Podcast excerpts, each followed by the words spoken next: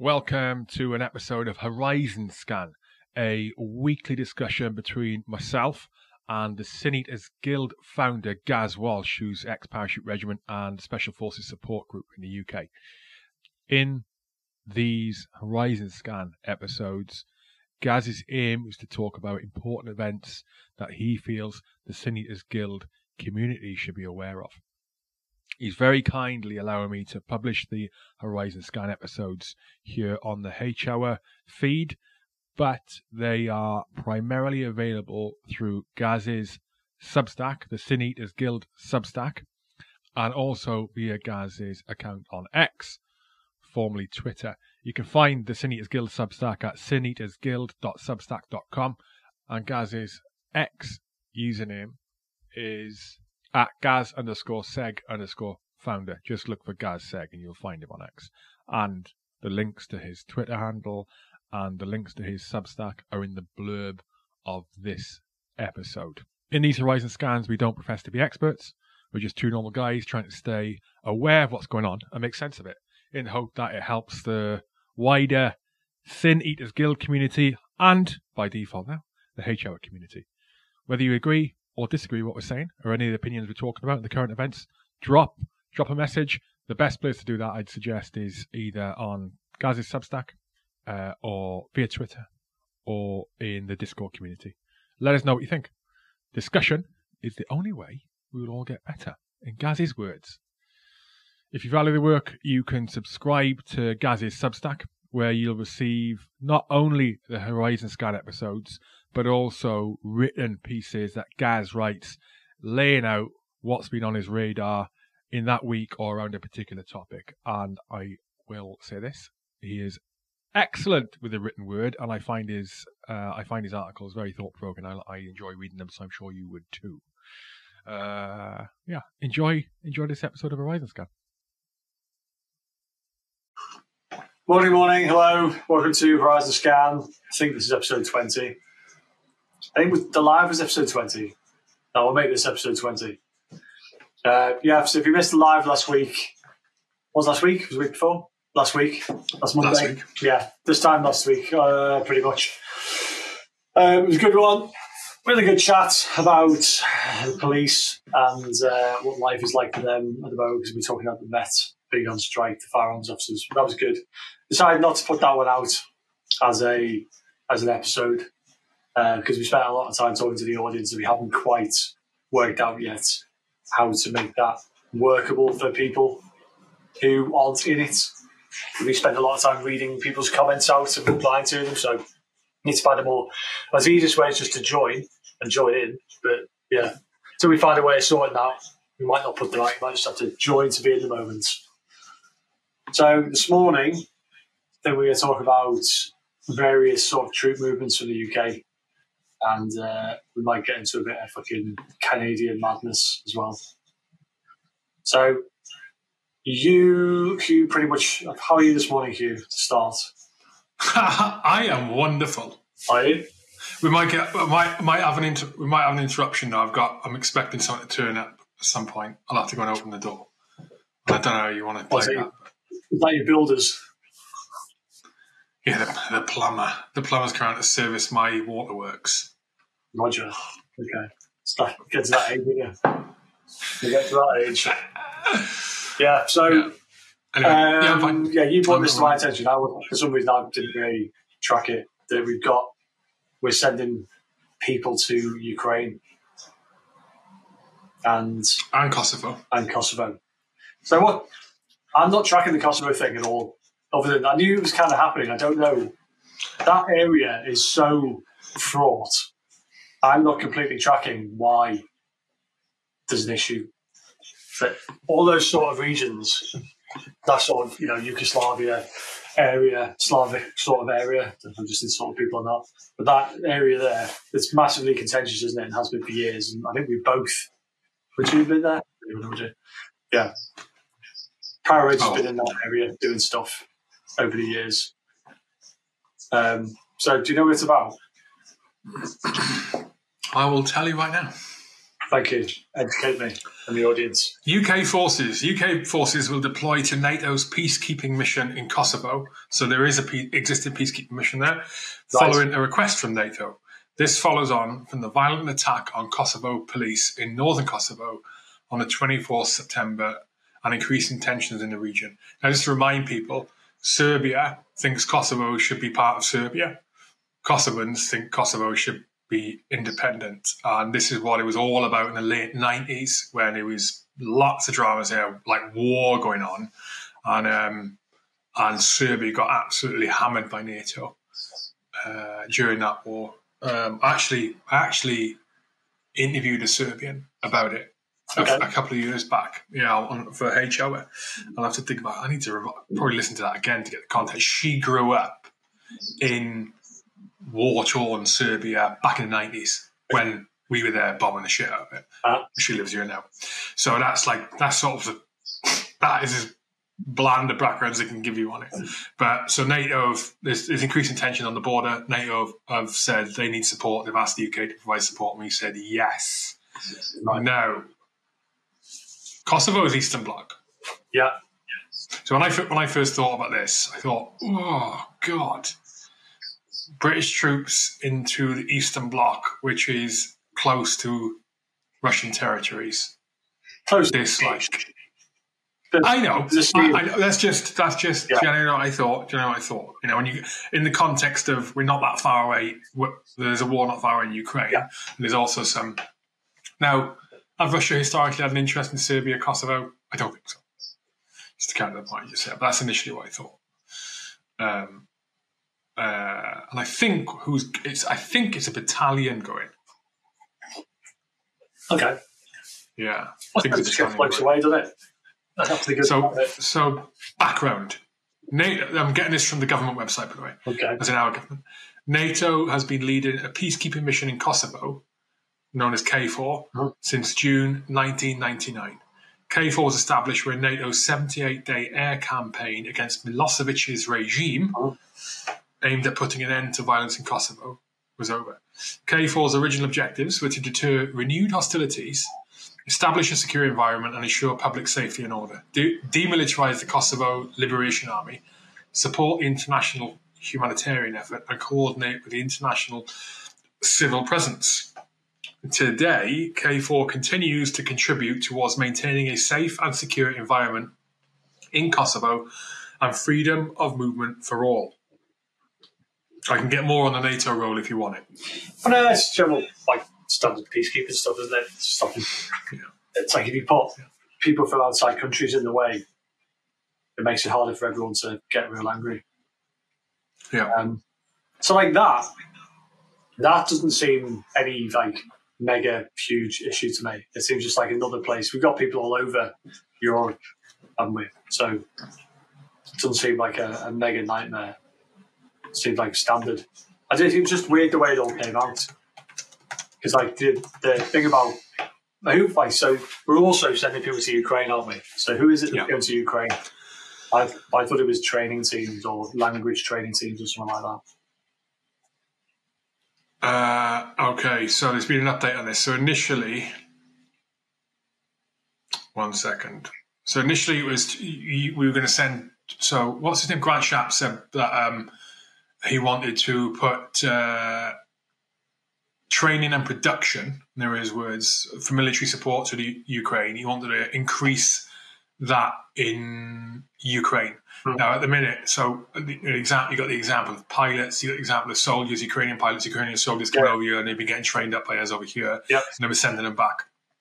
Uh, and so he said he, he's wanted to do the training, increase the training side of it in Ukraine, and that and send British British troops there to do that. Right. He also has been encouraging like arms, uh, uh, you know, defense and defense and security organizations, companies, Yeah. arms companies to establish factories in Ukraine. In the western side, was not too bad to encourage them to set it up there, speed up the speed speed up the logistics process of getting weapons and ammunition into the hands of people who need it in Ukraine. There's some Grant Shapps. Now, Russia. So one of Ukraine's, one of Russia's, one of Putin's like alleged close aides basically turned around and said that um, it would be sensible for Russia to target Ukraine. Say, well, they didn't say sensible to target British troops in Ukraine training Ukrainians. Yeah. Like we should do that. Is what is what this aide said to Putin. So Putin Yeah. didn't say it. It's what the aide said apparently. Now, Sunak has updated this. I had not seen this update. Right, one second. That's a, So there, so yeah, so he's contradicting what basically Grant Shapps said. interesting. Sunak is saying, I'm getting this from the Guardian, right? Okay. No immediate plans to send British military instructors to Ukraine, says Rishi Sunak. Comments from the UK Prime Minister come after his Defence Secretary Grant Shapps said soldiers can be deployed to Ukraine to carry out training. Uh, so he said there's no immediate plans, rowing back from comments by his Defence Minister. Today, Britain and his allies have avoided a formal military presence in Ukraine to reduce the risk of a direct conflict with Russia. British Defence Secretary Grant Shapps, who was appointed to the role last month, said in an interview with Sunday Telegraph newspaper that he wanted to deploy military instructors to Ukraine, in addition to training the Ukrainian armed forces in Britain or other Western countries. Hours after the interview was published, Sunak said there were no immediate, immediate plans to do that. Uh, and I quote, what the Defence Secretary was saying was that it might well be possible one day in the future for us to do some of that training in Ukraine. Right. So I think- think Grant Shapps has put his foot in his mouth here. I don't I mean, has. absolute. I don't think he You don't think so? No, that's, Okay, not to say. So there's a few things here. So Grant Shapps is has pretty much failed in every position he's been in. But he is seen as somebody who is a reasonably safe pair of hands by the current fucking government and that the fucking showery shit that we currently have. He's seen he's basically the guy who will go on TV, say the words, and just generally just get a pat on the head, and that's fine if you know what I mean. He's not. He's somebody who fails upwards. He's not like a, a competent guy. He's fucked up pretty much everywhere he's been, but keeps getting promoted. So that tells me one thing. The second thing is that what happens quite a lot, and it's happening more and more recently, is that this kind of thing happens where somebody will say something to test the water and it's it's done as a oh it was a mistake. It was as fucking Rishi's come out and gone. So basically, what's happened here, in my my view anyway, is that they've gone right. We could do with doing this. We'd like to do this because we know that the US and the UK, for some reason, you can fucking decide for yourself what it is. Seem to be quite happy to keep the Ukraine conflict going. So, I think they've gone right. Get fucking grants to talk openly about sending people in a training, super, super fucking nice, peaceful, as much as possible way. Make sure it sounds super away from the actual fighting, and we'll see what happens. And if it, if it goes to shit, if everyone fucking blows their top on it, then we'll pull it back and say it was a mistake. Grant Shapps is the perfect person to do that with because he has a record for being a fucking mongo. So I think that's what's happened. They tested the water because it disappeared straight away. I, I saw it and it disappeared and they tested the water. Everyone's gone to shit. Everyone's gone fucking crazy. And now Rishi's had to come out, or had to come out, has now come out and gone. No, don't worry about it, mate. He was, he was, uh, he didn't mean that. That those words that he said specifically didn't say those words. He didn't mean that. That's what I think's happened. I don't think it's a mistake. I think it's a testing water. I that- Yes. See that I didn't. I actually, in my navy, didn't know they did that, and that was a tactic by governments until very recently. And I, I interviewed Dom Nicholls, who's a Telegraph ex-miller. He's a Telegraph uh, Telegraph correspondent, and he was telling me that he was saying that the Conservatives like to drip feed uh, hearsay or rumours to the Telegraph, and the Telegraph would publish them and they're, they're doing what you're doing there. They're, they're, they're testing the water. They go, no, there's no, there's nothing real about what has been uh, said in the media, blah, blah, blah, whatever. Yeah. Now, with this scenario, do you not think it's a bit risky to be doing that? When it's not, because it's not like they're ch- testing a policy change in the UK. They're not, they're, they're looking, they're looking at, you know, in that statement from Grant Shapps, or those words from, I say statement, those words from Grant Shapps in that interview, is not only provoking a reaction from the UK, it's provoking a reaction from Russia, China, um, everyone, because it's this is an international stakeholder conflict going on. yeah. But which means it's a bit of a risky tactic. what ha- what hasn't been risky in the way that the sort of rhetoric that we've been using towards that conflict? You know, the, the US are all for talking about fucking sending their troops openly. You know, the, US have been talking about nuclear responses to things if certain lines are crossed and all that. You know, there's been there's been no sensible communication throughout this whole fucking thing. So why why do we suddenly decide that we're going to start being sensible? Yeah, but you, you're referencing US there. We, we've been a little bit more careful, I think. Well, a little bit, but we did send fucking Boris over to stop him uh, negotiating in the first place, didn't we? Yeah, true. In the early days of the conflict, in the early days, like within the first couple of months of this fucking thing happening, like negotiation and shit. Obviously, when we're talking about stuff, at no point are we picking fucking sides. We're just talking about it, trying to talk about it like fucking adults. Um, Yeah. in the early days, there was still room for negotiation and uh, trying to work out what the fuck was going on. And then we sent fucking Boris over, and he basically told Zelensky, "You ain't fucking negotiating, big guy." And that's what we Yeah. are. So none of this is happening as any fucking sane, sensible human being who uh, has no other agenda in the big thing, in the big big picture. A man on the street looks at it and goes, "Why the fuck is this happening? Why are you talking like this?" So yeah, it's. Um, I think Ben Wallace came out. I don't know if it was yesterday or today. So the ex uh, defense secretary, he has come out and saying that the um, the age of people being sent to fight needs to drop. As in, like, basically, the the Ukrainians need to find more young people to throw into the meat Who said this? Who said this? Yeah, The, the, the, the war needs to stop. It's what needs to happen. yeah, It's not for, like, yeah. But, it's, but li- who's talking about the war stopping? Nobody. Putin, maybe? Yeah, Is he? I don't know. maybe. China? Yeah, maybe. I don't know.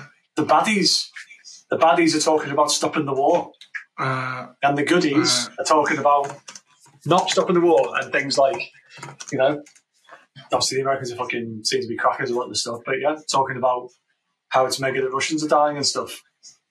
It's the best investment they've ever made. But if you look at it from that perspective, is it's fucking they're, they're killing and degrading Russians for cheapo money, relatively. But you know, great. the goodies and the baddies. Do you know what I was thinking the other day? Right, and you probably you this probably dawned on you a lot. Um, I fucking doubt it. uh, for, for far right, this this probably dawned on you much before I did. I mean, like in this world we live in, invading other countries is bad unless the US are doing it or the US says it's okay. Yeah. Like literally, only the US and its friends can invade countries or intervene in countries. If anyone else does it, the US goes, no, bad, naughty. Yeah. You shouldn't do that. It's like who the who the fuck appointed them?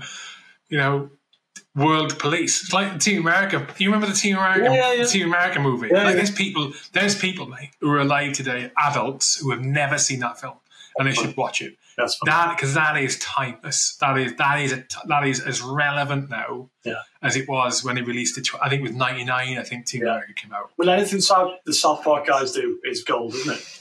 Was it South Park guys? Yeah, yeah. Ah. they don't miss. It's just amazing. Yeah, They're they're, just like, ama- they're you know- geniuses. They get it right. Go pretty much every time they get it bang on. Yeah.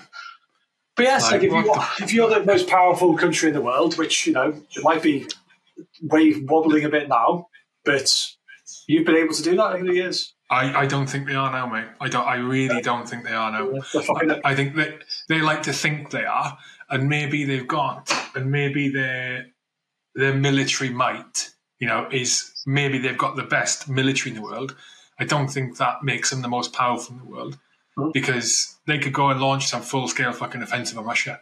I tell you what's going to happen: their own country will implode, will implode with societal unrest for a variety of reasons. I don't think they're the most powerful country. I think they're probably of the superpowers. They are the ones at most risk of losing everything right now. Everything. I'd agree, but I'll I'll sort of, we should probably say any American, I don't know how many Americans listen to this, but any Americans listen to it. Uh, you probably feel some of this as well. And obviously, the American, when we're talking about this, American people, we ain't talking about you. We're talking about the people in fucking charge and some of the mad shit they've done over the years. Yeah. You know, and if you're being honest, uh, all our countries have done mad shit. Our country have done tons of mad shit over the years. We had an empire, pretty much lost it.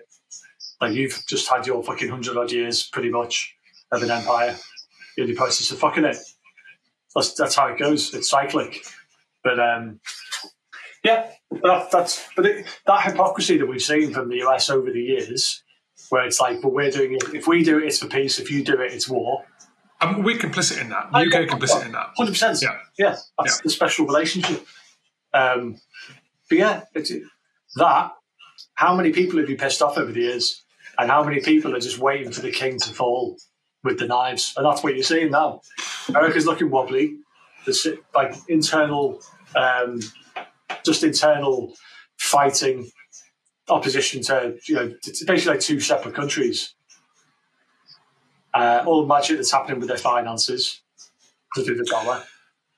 Yeah. Well, I mean, I, I'd imagine that most of the most of the East is does not look on America positively, right? Does not, and and by default, UK and probably Australia and probably New Zealand, Yeah. like white-faced countries, right? By I would suggest that. However, apart from pockets, Israel, obviously, big fan of the UK, right? Saudi, Saudi Arabia, they're neither here nor there. They just like they probably think fucking America are wankers. However, they're letting us do what we want on the Arabian Peninsula and supporting it and not making a song and dance about it. Like, look at what's going on in the Arabian Peninsula compared to what's going on in Ukraine with Russia. What's the fucking difference? Mhm. What is the difference in what Saudi are doing compared to what Russia are doing? It's the same thing on a small, on a slightly smaller scale. Yeah. It, you know, what, why is that all right?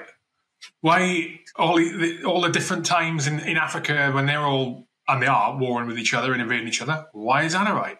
Oh, not a fucking concerted interest in making a lot of money in those areas is basically what it boils down to. Yeah. I don't know. Yeah. How it fucking winds me And up. you can say the thing is, you can you can say this is how the world's always worked. I'm sure it has always worked in you know this way in with like I don't know, sort of different different players and different uh, ways of doing things during history.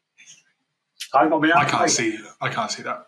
No, I mean, as in, well, what did we do? I mean, as in, like, for the whole of our empire, we just we were the fucking nails people, and we fucked around and beat everybody up and took their shit. And some places you can argue we made better, some places you can argue we made worse. It's the same thing. It's still it's a Yeah, but it, the primary motive wasn't to go and make money on doing that, was it? it It was to it, no, it wasn't. It was to expand territory because it was just to expand you- territory. Why do you expand territory? If you expand territory without the that me, means once you get there to make money and make more money, you're just going to bankrupt yourself because you take on tons of places that you've then got to administrate. What's the point? It's all money connected. I think I think initially it was partly because that's. I think someone's here. I think uh, partly because it was a control element. It was minimise risk of you getting fucked over, and and maximise risk of you surviving long term. I think that's what it was. The bigger you are, the less the harder the, the harder it is for you to fall. Yeah, but just being bigger, you have to administrate bigger. And if there's no, Yeah, so why would you take on something to administer it just so you're bigger? If it's then going to bankrupt you because you have you haven't got to if- administrate it. if you if you think it's an easy win, it means that you're eliminating an enemy. Yeah, but where did we go? What were the resources in the places that we took over? We didn't take Uh, over places that, that, didn't have resources. So resources, Yeah, I think- money. Yeah, I think that came later on, though, didn't it? Like mi- midway empire. Later on, you know, the, the India and all the rest of it. I don't know. I might be talking. I, might, I could well be talking shit. Yeah. Well, so could I, but it, that logically, it doesn't make any sense to me that you would go and take over somewhere for this for shits and gigs, unless you were discovering it. Yeah. Unless you were actually discovering it and going, "Fucking hell, there's some stuff here."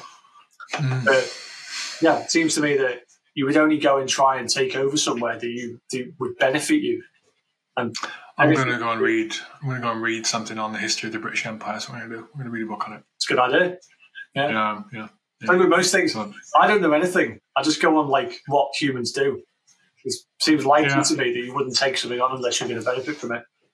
Yeah, I mean, yeah, things like this. I think I like to, I like to go and I like to think. I do not know what I'm talking about here. I need to know what I'm talking about. I'm going to read it. I think you're a proper sensible person. I'm a, I'm You- no, no, I don't think so. I don't think most people have that attitude. It's like, okay, I don't know this. Let's learn about it. Most people aren't. No. One because time. How much time you got to sit down and go? Or Well, that's it. motivation. I wouldn't read a book on it. I'd probably like skim a skim a couple of websites. That's probably what I would do. Well, I think if we weren't doing this, or I did have my own, you know, I, I did have H hour. Uh, well, I definitely wasn't doing this before. I feel more. I feel it's more important now to actually try and understand what the fuck I'm talking about. Yeah. because people listen to me. I, I tend to do it like afterwards. So like, I'll I'll chat a load of shit, and then I'll go and see if I was talking shit or not. That's what I just do. Yeah, yeah, that's the way to do it. I think, but yeah, I think I don't know. I don't. The whole putting British troops. Let's imagine that it, this is an idea and it was actually going to be a thing. If you put your blokes in the country that's at war and they get killed, like, why would you? Do you need to go? No, Uh, thought, thought your plumber was. Um, no. I'll, I'll, I'll. What I'll do is I'll give the signal like this. If for everyone watching, I'm waving. You know, it's a Team America signal, isn't it? you know, is that? Isn't Yeah, it? yeah, that? Waving your arms about, yeah. yeah, like it just seems like a really. It's it, if you didn't want to get dragged into the war, you wouldn't do it. Those you don't need to. We have friends with country. We are friends with countries who border Ukraine on the western side, right? So why would you put those people? Why would you put British troops who are just carrying out training and stuff like that? You're just trying to shorten the logistical chain. Why would you put that in a fucking country at war when you can put it just over the border? Now, if you're, I look at it. This is this is this is turbo cynical. You're, you're going to tell me I'm talking shit now, but like this is turbo cynical. You're like, no, we've got no friends with the border over the border. I think we have. Um, yeah, this is turbo cynical. If your country's actions over the course of this war looked like you were trying to really get peace constantly, doing everything you could to try and end the war, get peace, then it would make absolutely no sense to put them within Ukraine when they could just be on the other side of the border.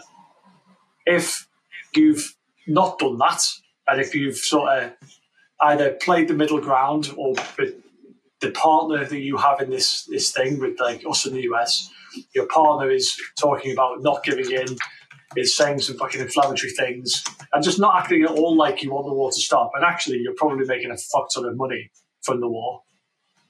You might put them within the country so that some sort of accidental hit drags you into the war properly, and you don't have to do the gloves off, the gloves on thing where you pretend it's like a proxy war. You might want to get dragged into a proper war, and that sounds mental to some people.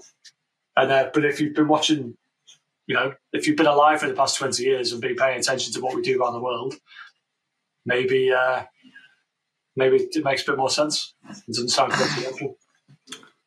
Do you know how far? Right. So on the subject that my the this dude's literally about outside my door. Can you? Okay. Um, just so Ukraine to Kosovo, less than a day's drive. Less than a day's drive. Yeah. And that is to the center of Ukraine. Oh well, no, just south of just south of Kiev. Yeah, center of Ukraine. Yeah. Yep. Uh, nine. It's not that far. Like, it's not that far, mate. And then countries that are neighbouring Ukraine, right? You've got Belarus, you've got Poland, Belarus, Poland, Slovakia, Hungary. These on the west. Well, Belarus in the north. Moldova, Romania in the west. So Yeah. Romania, you potentially could do, but I don't think they would allow us to. I don't know. Uh, They've got Moldova would be an option. Moldova's really close, but I don't think we'll be able to do it there. Yeah. But I, I'm on board with you. It's like, what the fuck? Oh, Well, why would are you do doing? it? We certainly What are we doing? That, uh, and literally, nu- nuclear has been getting talked about for at least a year now.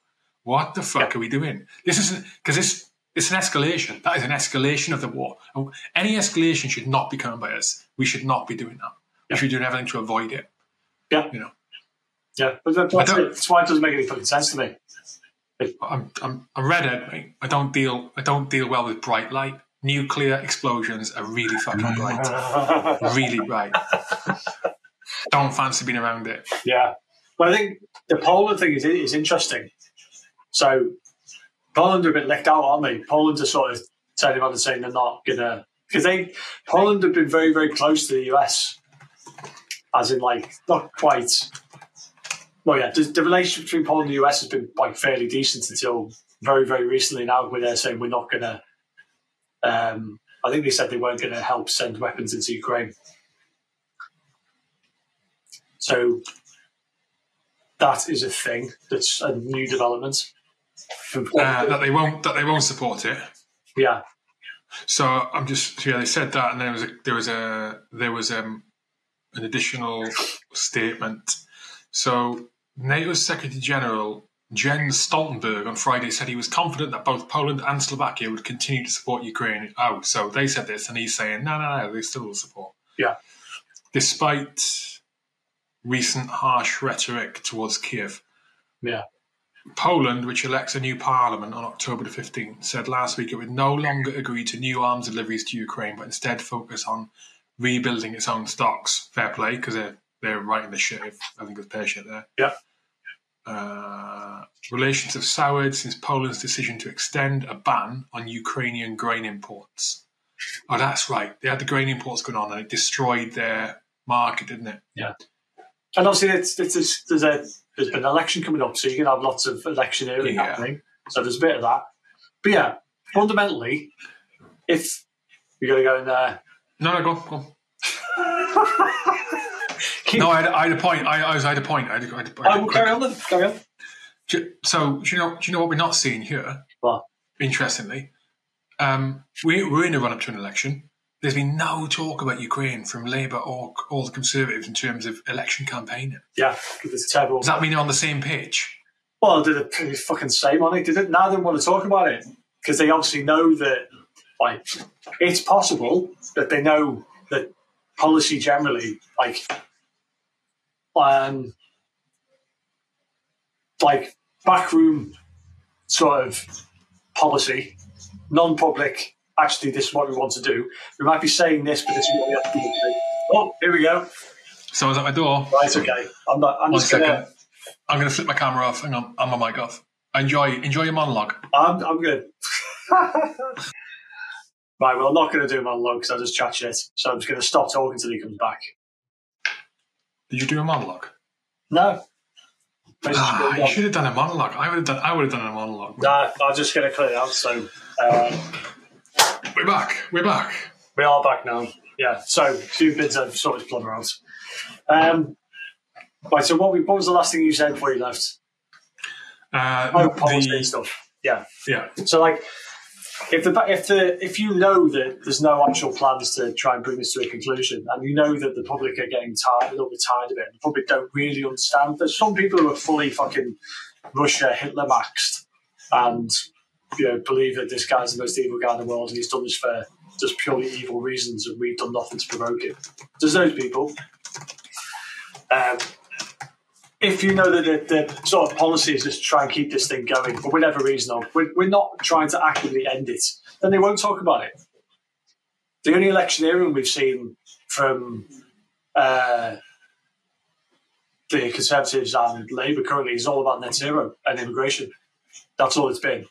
Suddenly, we're seeing some like policy talk, you know, t- policy talk and policy movements about talk, movement about talk, talk about policy you know, people saying things about immigration, people saying things about changing net zero, that because they, because the Tories are in a flat spin and they've realised that people ain't happy, so they, they're going to tell a load of lies and hope that they still get voted for. But that's why they're not talking about it because it's like toxic. No one wants to touch the Ukraine thing because they know that the vast majority of the public don't support it. So I think that's don't Yeah. support it. Just want it to be fucking over and don't understand why it's over, not over. So Yeah. um, Should we? Um, what? I was going to say we're 33 minutes in. Should we do Trudeau? Because that's going to be quite a talking point. Yeah, I can do. Unless you want to. This is more you want to do in No, Ukraine. I had, I had a point, but I can't remember what it is now. You, you plumber fucking plumbed my brain. So, Well, what I was saying before he came on was that we, yeah, we're not seeing, we're not seeing any uh, Ukraine mentioning by the the run up to the election campaigns from either Starmer yeah, yeah. or Yeah, So- I understand at that point, but I, I can't think what I was going to say prior to that. Don't really matter. okay, Kind of in that Fine. important. Probably was just gibberish. Okay. Um, but yeah, let's do the Trudeau thing. So let's give background to this. Let's give background to uh, Canada 1984. Yeah, so there is right. So in Canada, and this is, there are other countries who have this kind of thing. I don't think we have it. I'm going to check, right? But in Canada, I know there's another country in Argentina. Argentina do this. Interesting. Uh, although Argentina is language based as opposed to content based, right? So in Canada, basically, they've got this. They've got an existing bill, which uh, which which says that it's, it's the Broadcasting Act, I think it's called, and it means that if you're a broadcaster in Canada, that a, there is a minimum percentage of content that you broadcast has to be Canadian. And by Canadian, it means that uh, let me look at the let me look at the wording here. By Canadian, they mean that. Oh, I did have it. Sorry, one second. Sound. Yeah, fifty percent. Sorry, sorry. It basically has to be either Canadian produced, Canadian written. Where is it? Where is it? Bear with me. I want to look for the uh, produced. I'm looking for the exact wording because there's a bunch of stuff. Okay. Uh, for fuck's sake. yeah, basically Canadian produced, Canadian written, um, Canadian owned, maybe not Canadian owned, or otherwise contributed to in a big way. Canadian, and- they're saying so. Not they're saying this existing bill Yeah. for broadcasters, so mainstream media, um, TV channels, all of that. Any anything that's been shown in Canada Mhm. is fifty five percent. So 55, 45, 55% has to be Canadian, right? Now, in Argentina, when I was there, I was there a long time ago, it was the 90s. In Argentina, they've got a thing where 60% of their broadcasts have to be in Spanish. Mhm. And the remainder, 40%, can be English. I know this, my, my late uncle had a, he was a, he was a radio presenter out there. Okay. And so that's what I found out when I was out there. Now, what they're doing with this new bill, which is, I think it's called the online streaming uh, bill or whatever, Mhm. they are saying that online streaming platforms, uh, content providers, they will come under this overarching broadcast bill, the same rules, right? Right.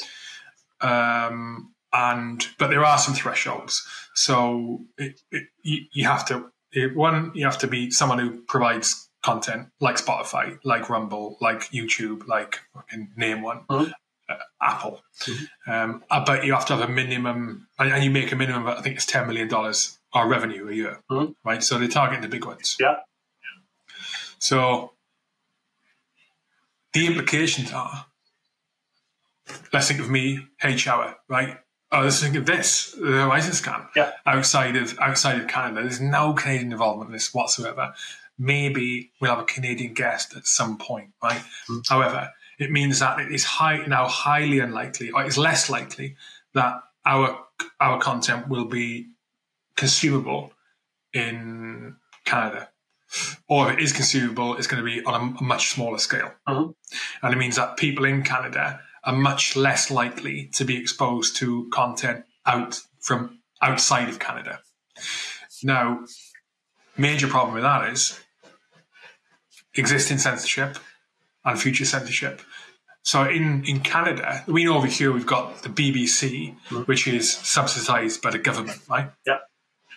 Over the, in Canada, every single major news organization is subsidized by the Canadian government.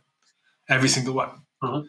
And so, um, and so that means that it's probably not in their best interest to push content that doesn't tie in with what the government like and what Trudeau likes, and their censorship over there is fucking crazy. Yeah. I'm going to stop there. So that's general general outline. Okay. just see, just a bit creepy, isn't it? Like I, I, I, get, I get it, I get it. So if you are they coming at this from a well we need to make sure that we're just they're probably just saying that we're supporting Canadian business and we're supporting people who, you know, have Canadian interests at heart. And the Canadian people want to see stuff from Canadians and we want to support that. Like if you look at it from that perspective, I can kind of understand it. Like if you I can, and I can understand a country's desire to control the information. I'm not, not necessarily that I agree with this particularly, but I can understand a country's desire to control the information that its subjects, subjects, its citizens consume to a to an extent, because warfare is like information now, isn't it? I mean, obviously has been for fucking ever, but more and more, you don't actually have to go to war somewhere. You can just propagandize disinformation, misinformation, all that shit. Like psychological warfare thing is is a real thing. So I can, I can kind of understand it, but it, at the same time, I don't like it. No, I, I, I don't really. Like, and, and the reason the reason being is this: it's unnecessary. Okay, so they are saying that um, okay, the online streaming act modernizes the broadcasting act and helps ensure Canadian stories and music are widely available on streaming platforms to the benefit of future generations of artists and creators in Canada. Uh, the law will give Canadians more opportunities to see themselves in what they watch and hear under a new framework that better reflects our country today. The Online Streaming Act is about more choice. What you watch and listen to will always be up to you. That is that is total horseshit. Mm-hmm. Total horseshit, right? Yeah. Because so right now the way Spotify works, the way Apple works, the major streaming platforms work. They ain't stupid. They want to give you what you want to listen to. They do, right? They don't want to give you what you don't want to listen to. Yeah. So if you're in Canada and and you want to listen to a Canadian band or a Canadian radio station or a Canadian podcast, they're going to give you that. It's going to be available for you, and they're available for you now. Mm-hmm. If you want to listen to a British one, an American, or whatever, they're going to listen to those. They, they, like they know. They, they right now, before this bill, there is all of the choice in the world for Canadians. Yeah. All of the choice in the world. When you bring in these rules that say, hey, whoa, whoa, whoa, whoa. Hey, Spotify, 55% of your stuff has got to be um, Canadian. That means that that immediately writes off shitload. There's no restrictions right now on what Spotify can show in there. So all of a sudden you were reducing what is available to Canadians. It's yeah. a fucking joke. Fucking joke. So they're, they're, reducing the content available under the guise of this this this law. And what it means is that yeah, what, and what it means is, is I think it's, just, it's mainly more censorship. There's no other reason for this, right, being pushed through, other than stuff is getting said online, on streaming platforms, on independent podcasts, and maybe not so independent, non-Canadian non-Canadian news channels, non-Canadian podcasts, non-Canadian fucking whatever that Trudeau and that government do not like. You look at all the rhetoric around the, the trucker protests. Have you seen some of the interviews coming out now with the people involved with that? No. Like they, are basically blowing the whistle on it. Okay. Um, how they were treated, what happened, what the trucker protests were all about. You've got the uh, you've got um, the way they treated Peterson, Jordan Peterson, obviously yeah. major because he says things that he doesn't like about the government, and now they're dragging him through the they, for a few years now, dragging him through the courts. Yeah. They told him, was it last year? They told him that he's got to do a because he said thing the government don't like. They they told him that he's got to do a um, online online uh, basic training on how to conduct yourself online. It's called a re-education. They've actually called it re-education. Re-education. right. So so what this bill is doing is reducing the content available to Canadians, reducing their freedom to listen or watch what the fuck they want, mm. whether that's Canadian or not. Yeah, it's it's like an, I can see on the side that it promotes Canadian content creators. That's fucking great. There's other ways to do it though. Yeah, other ways to do it. Hey, people, you can listen or watch whatever you want. Uh, and if, if you're a Canadian content creator, we're gonna maybe subsidize that maybe give bonuses for Canadian creators who get, I don't know, a certain amount of subscribers. I, I don't know. There's other ways to yeah. there's other ways to generate that other than remove information from the the available sphere Yeah. for those. like you would be you would be less concerned about it. Like if you're looking at let's imagine there's a country where you know it's it's turbo freedom everywhere, and they brought something like that in, you would be less concerned maybe than if it was Canada because Canada seems to. Well, I'm not saying you would you would just go yeah I don't care about that. You would still raise an eyebrow, but my point is that Canada anything to do with freedom, freedom of speech, any any stuff like that currently. Canada does not have a good record and only seems to be getting worse. Canada just seems to be fucking weird. It's uh, like Canada genuinely feels to be like some fucking test bed to see what Wild, people can push this bullshit. Um, It's wild, yeah, yeah, it is wild, and you wouldn't think it. wild. So, yeah, but that's my point. Because it's Canada doing this, you instantly go, "What the fuck are you doing?" It's the, there's no trust there that this. You know, you don't give them the benefit. You go, "Well, it might be okay." You instantly do go, "Well, this is obviously to do with a way that you're going to be able to censor stuff in the future." Um, it's worrying. I mean, where are you on the, the whole regulation thing anyway? For like just broadcast media, like that thing I sent you this week about Ofcom. Oh, yeah, can Pete tell people about that. yeah, okay, so I this is one of these things that I suspected but didn't know until some dude fucking shared uh, as a, a fucking thread on it. So I'm going to pull up the thread now. I'm going to while you're talking. Okay, yeah. So, but major part of this thread is about Ofcom. So, Ofcom is the, the regulator for broadcast media in the UK. So, they're like the, the, the people who are supposed to be making sure that nobody fucks up and everything is. There's a set of rules to do with impartiality and balance and things like that. Uh, and GB News has been in the fucking shit over things that some of their presenters said, and they've been Ofcom have been after them for a while, and you can you can speculate about why that is. But did you know that if you complain to anybody Ofcom about anybody else, it goes direct to them. If you complain uh, about the B, you can't complain about the BBC to Ofcom directly. If you try and do that, it doesn't work you have to complain to the BBC itself first, and you go through a process with the BBC. And only once the BBC has decided that they've handled it in a specific way, and you've gone through all these steps, so you basically give like a reference number that then takes to then you can go and speak to Ofcom. So that's why the BBC is able to do everything fucking in house, and everybody else gets to, but sent to the police straight away. If you know what I mean. So you, what else is in this thread? Because it was a fucking mega thread. I've got it. Yeah. All right. So, uh, okay, this is the top ten of issues with with Ofcom from from um, Yeah, the an account called the Right Angle. The BBC are uniquely allowed to manage their own complaints under a system called BBC First, a, syst- a system where, incredibly, out of more than 450,000 complaints against the BBC, only in, in 2021, only 18 were upheld. yeah. 18.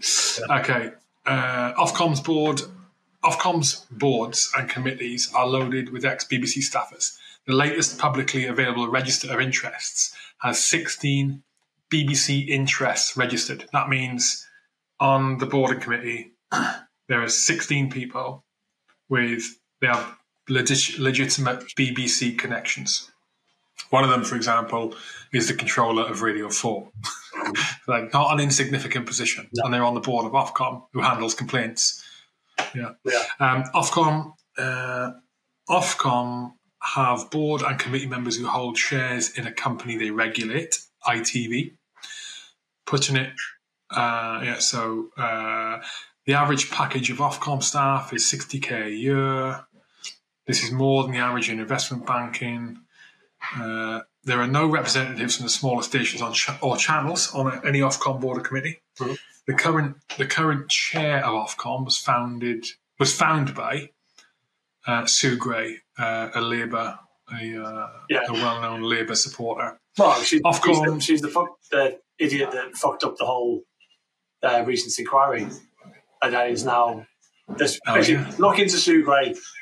Not not cool. What's going on with her currently? What's going on? Well, she used to do the whole do the whole Boris thing with getting kicked out of Parliament and all that. She used to do that. Yeah. She, she did that. She was the chair of that committee, and she then went from that to a position. I I can't remember the, the title, but she is now connected directly to the Labour Party. Let's have a look. So if you're looking at impartiality and things like that, Oh, she's she's chief of staff Yeah. Labour. yeah. So basically, you've got uh, somebody who is supposed Oh, to civil servant. Yeah, civil yeah. servant. civil servant who's, who's chairing the thing to uh, go after Boris, and they're supposed to be impartial and you know do all that stuff. Get rid of Boris, and now she's fucking gone. She's you know chief of staff for Labour. So uncool. So you've now got her here as well.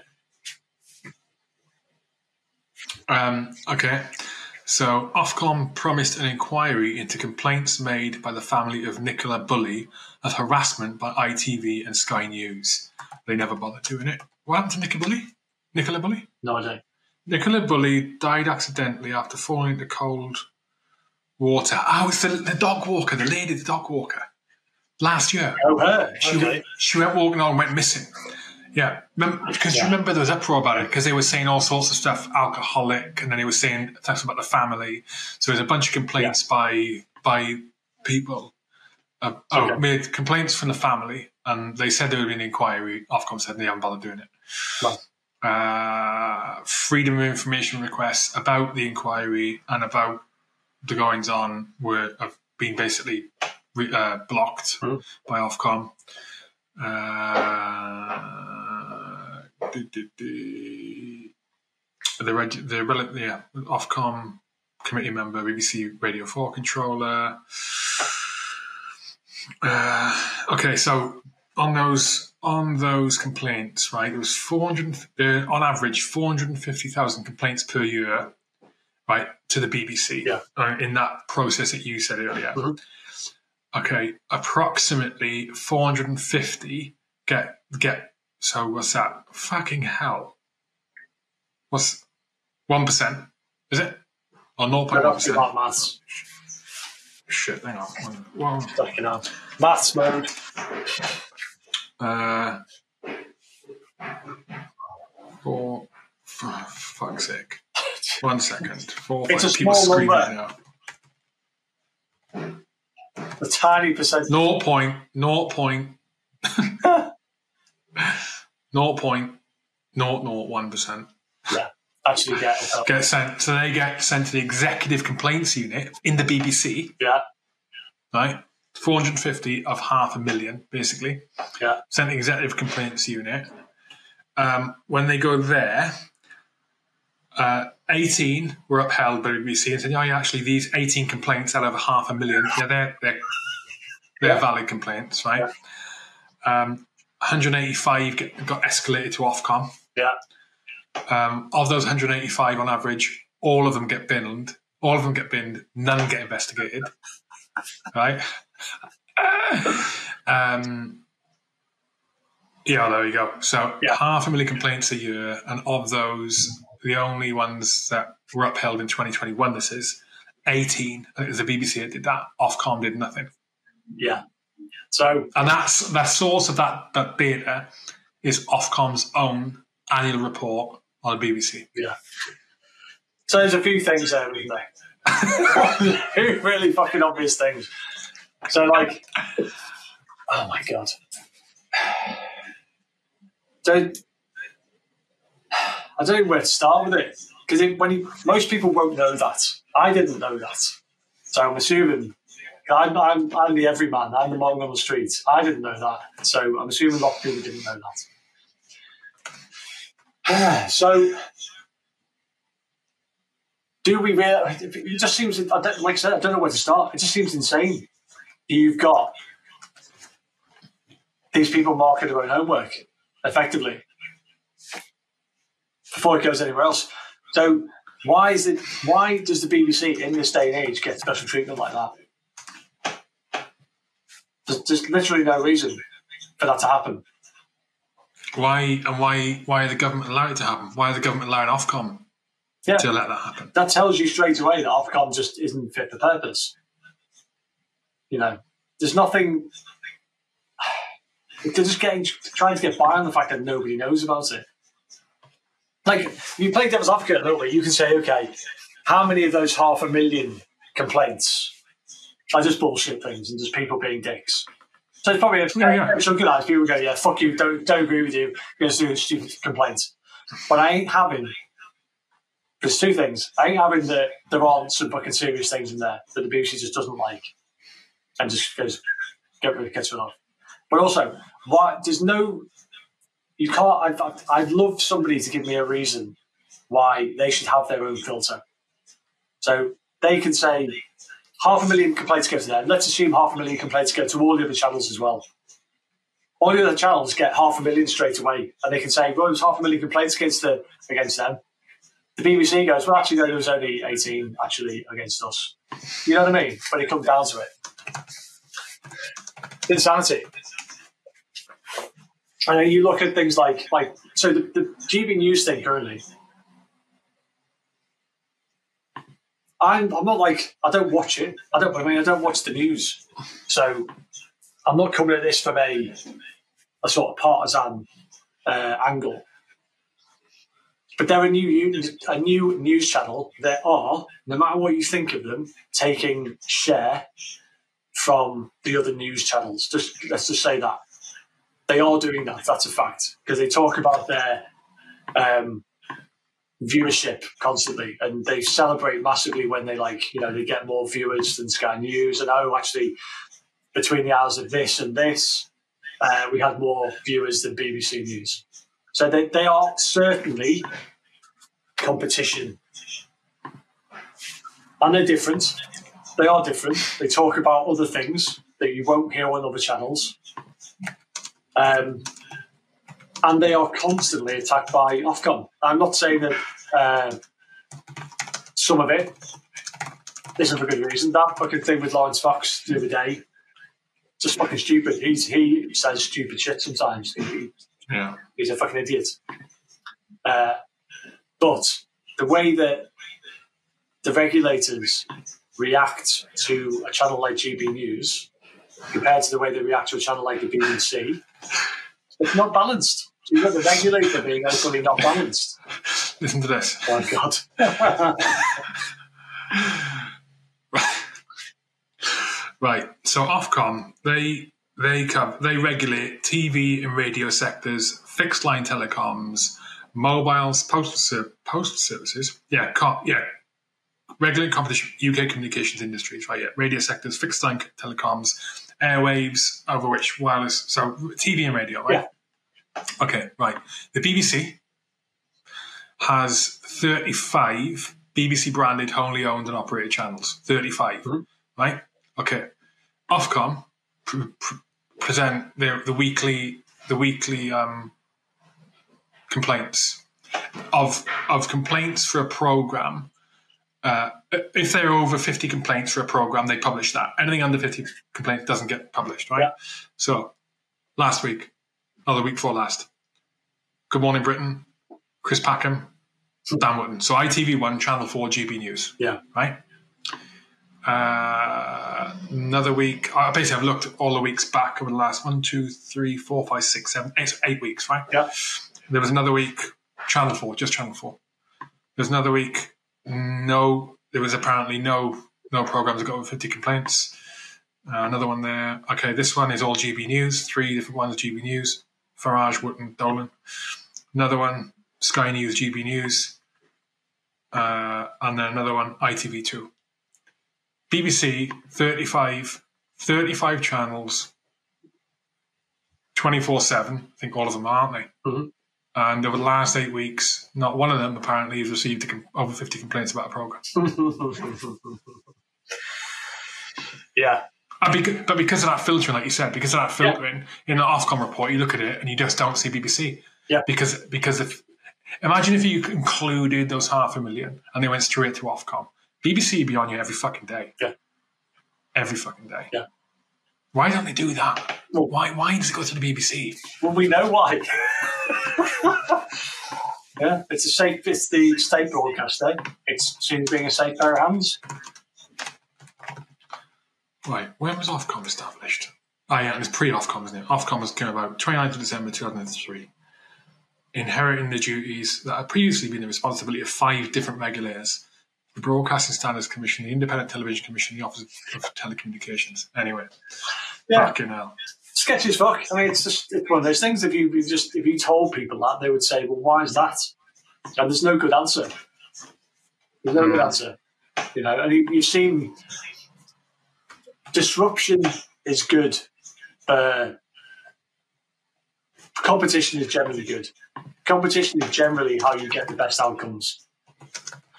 And you've got a, no matter what you fucking think of it, whether you agree with it or not, you have a channel that's come up and is disrupting the existing channels. It is taking market share from them very slowly, but it is doing it. And it's doing it purely because it discusses things, it discusses the other side of the argument. It was there's people on there who will talk about things that you are not getting on the other media. And the only reason it's growing is because it's becoming popular. And you, Yeah. over this past week or so, you've had representatives from other channels coming on directly talking about that this channel should be shut down. And if you if you're so naive that you think that's about you being protected from the information that this place is sharing, and not them trying to protect their, their market interests and their you know their monopoly effectively over information in the case of the BBC, you're fucking naive. I can't help you because that, that that seems incredibly obvious. Yeah. You know, And this is interesting. but The monthly viewing by channel and service, right? This is by uh, the the broadcast. I don't know what this organisation is. Broadcasting. Uh, what is it? The Bar Barb is called. right, Um, the British Industry Standard for Understanding What People Watch. okay, Oh, I'm sure it is. Um, anyway, they do. They yeah. So they, they monitor the TV, right? So the report contains reach, share, and time spent viewing data based on two definitions of television viewing. Mhm. Okay, and those two definitions are. Uh, okay, total broadcaster as viewed. Total broadcaster as viewed is time spent watching linear broadcast channels and broadcaster owned video on demand services. This includes live viewing as well as pre and post broadcast viewing and viewing to archive box sets and other non-linear content on the BVOD service. Viewing on TV sets, PCs, tablets, and smartphones is included. For tag services, this includes any streaming regardless of whether it was through the home Wi-Fi network. Viewing is counted as taking place at the time of viewing. All Barb subscribing broadcast services, broadcaster services are included. Like BBC are including this, all the major ones are. Okay, and then the other, the other one is total identified. This includes viewing to total broadcaster, total SVOD, AVOD, and total video sharing platforms across four screens. For tag services, this includes any streaming, regardless of whether it was through the home Wi-Fi network or not. right, Uh, right, so the point I'm going to make on this, okay. So it's got all the BBC channels. Okay, ITV, uh, ITV, so ITV total is 44,000. This is for August. Channel 4 total was 42,000. Oh, four. No, no, no, million. Okay, thousand. I can't be million. In zero, zero, zeros. In thousands, yeah. Oh, I tell you what, uh, it is, yeah. Uh, fucking 51 million. From August. Does that sound right? 50 million? How many viewers per month? BBC One. Sorry. Uh,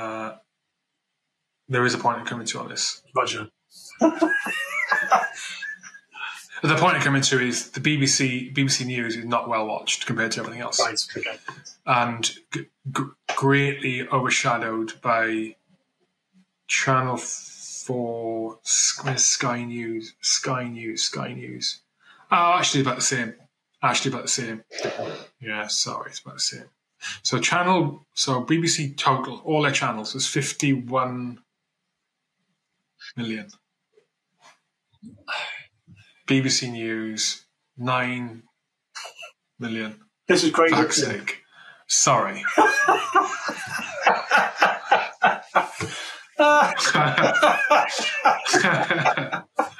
Is that the greatest two minutes of Horizon scan that you've done? yeah, done? that's the, it's usually the best. Listen while, Yeah. while Hugh reads out loud, confuses himself. G- the reason I looked it up was I was looking for GB News. Yeah, I was yeah. looking for GB News viewing figures. Yeah. GB News is like two two point seven, I don't know, million per month, whatever it is, percentage. So they've got four percent of the of the share basically. BBC News have got.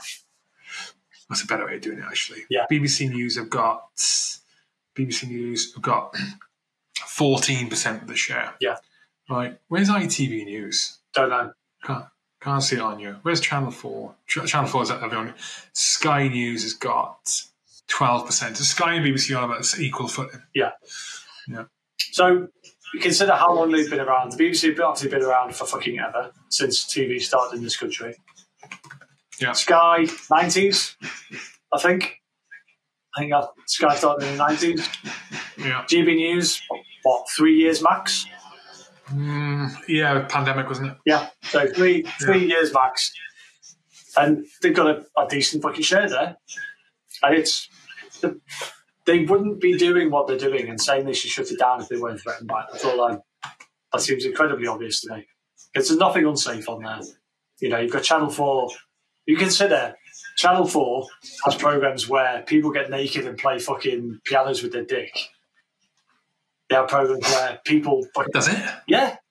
There's a fucking there's a I'll, I'll show you I'll find the clip for you. But anyway, some fucking performer got naked and played the piano with his dick. I think it was a, a, a HP, whatever. But it was a play piano with his dick.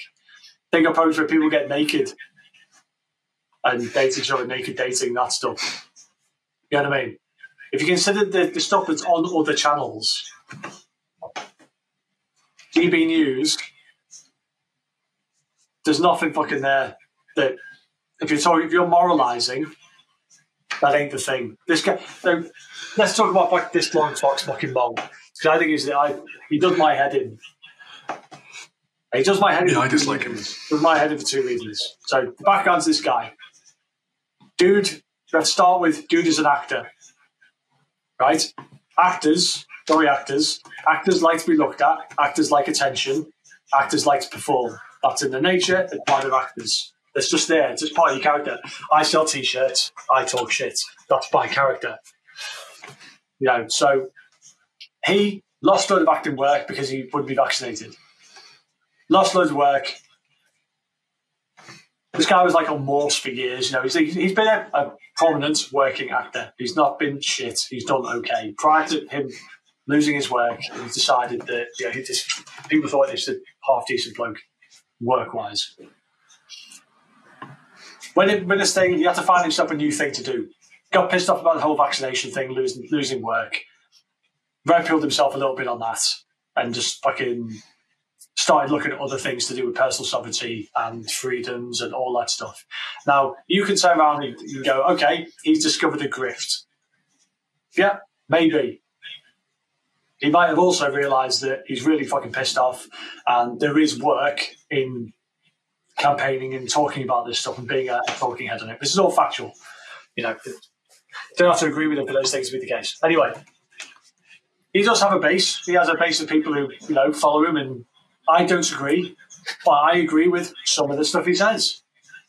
Yeah, he talks about things to do with personal sovereignty and freedom, things like that. I care about those things. I broadly agree with stuff the guy says. However, he's a fucking idiot.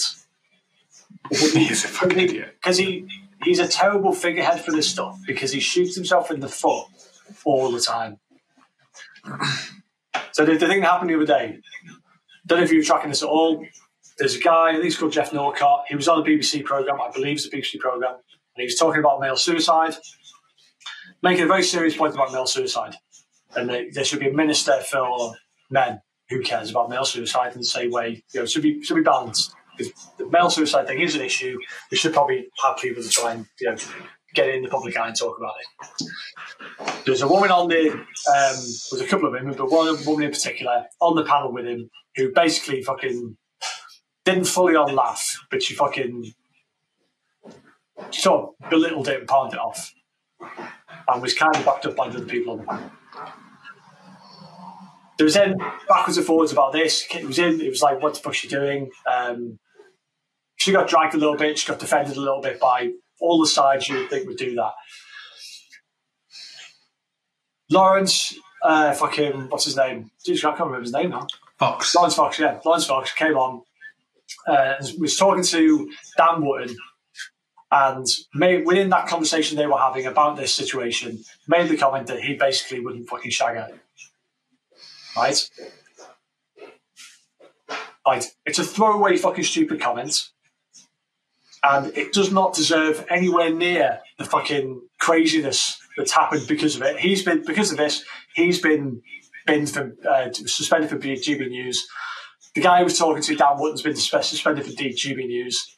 A guy called Calvin Calvin Robinson. Uh, Cal, he's a uh, guy who's also on GB News. He came up and said, "I'm not going on if these two guys are." I'm looking. He's got a. He's got a. Uh, he's on GB News as well. He says, "I'm not going to do my my part of the, the program if these guys are suspended." So they suspend him as well.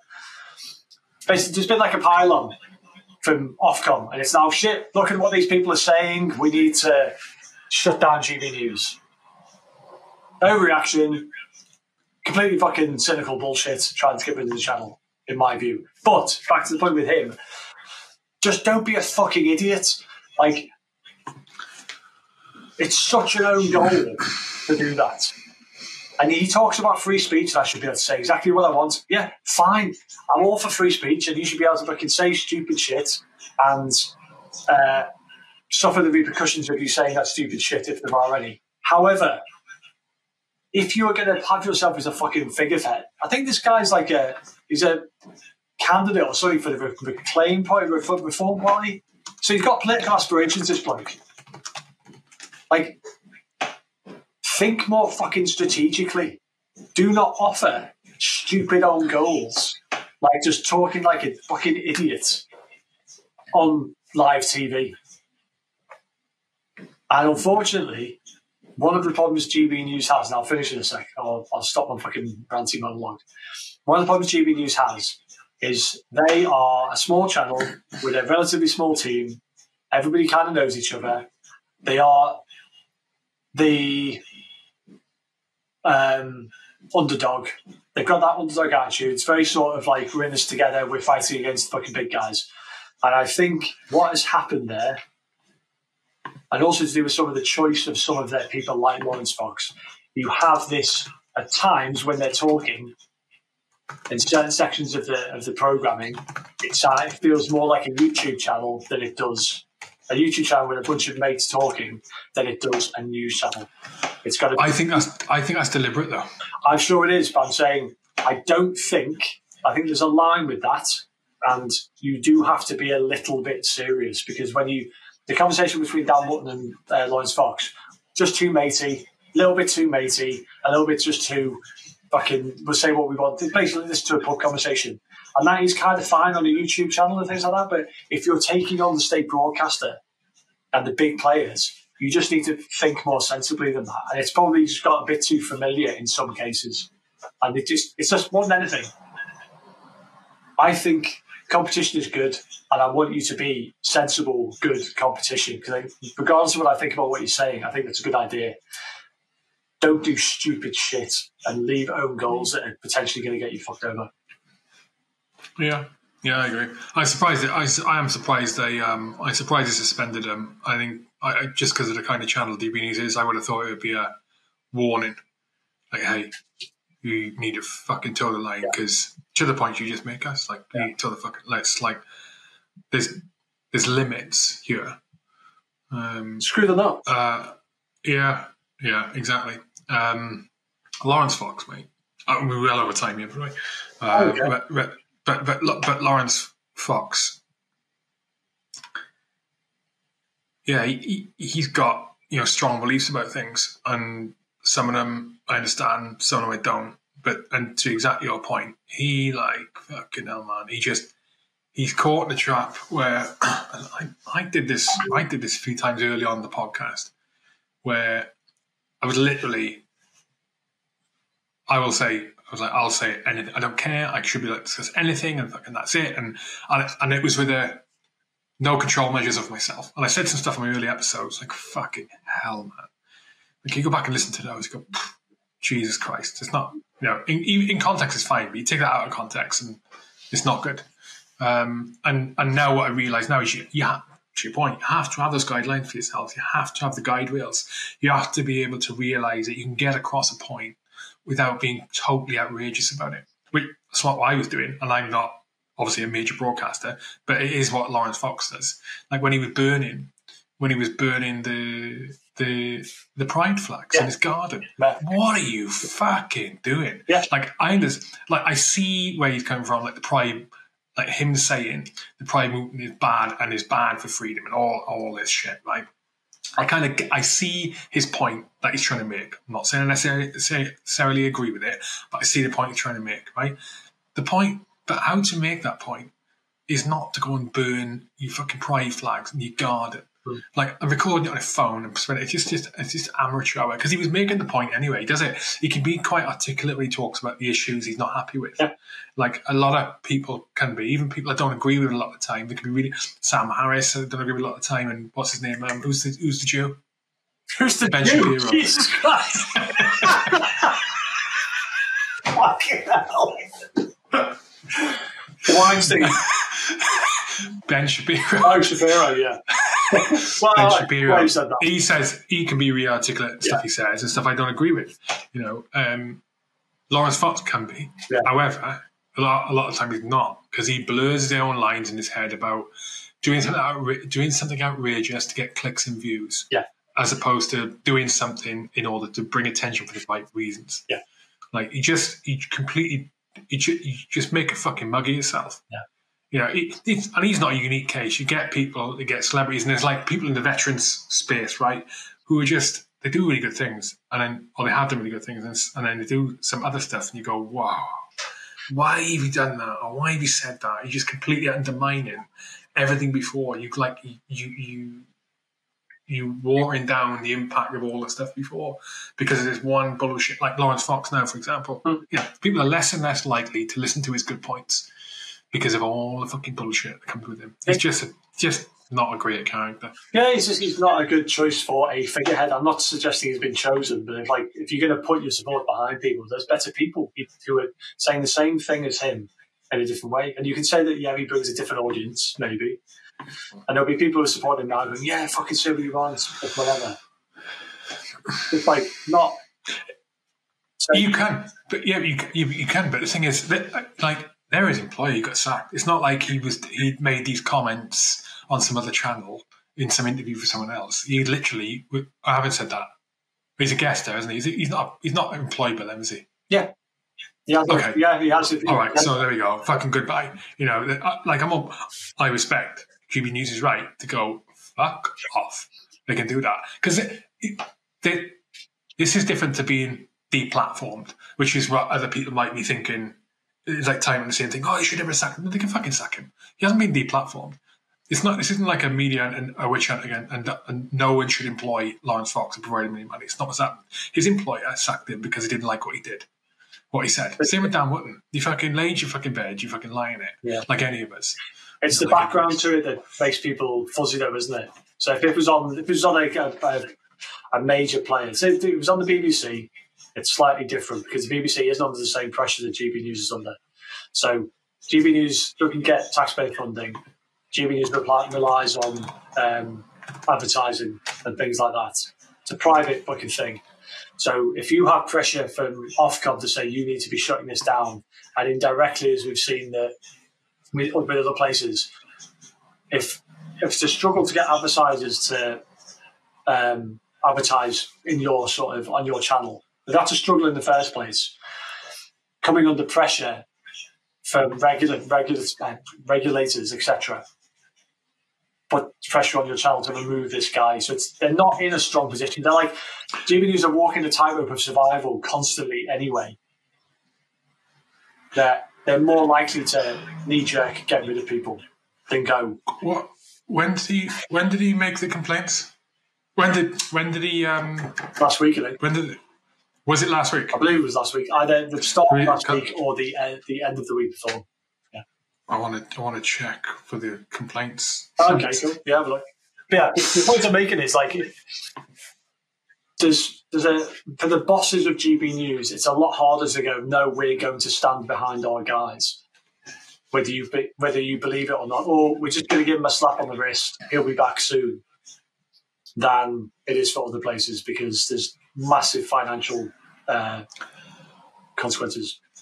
But the the the complaints numbers for Ofcom for last week aren't available yet. But also that's what I was trying to find just now. Like, are they as well? Are they sus- are they suspended? Or are they sacked?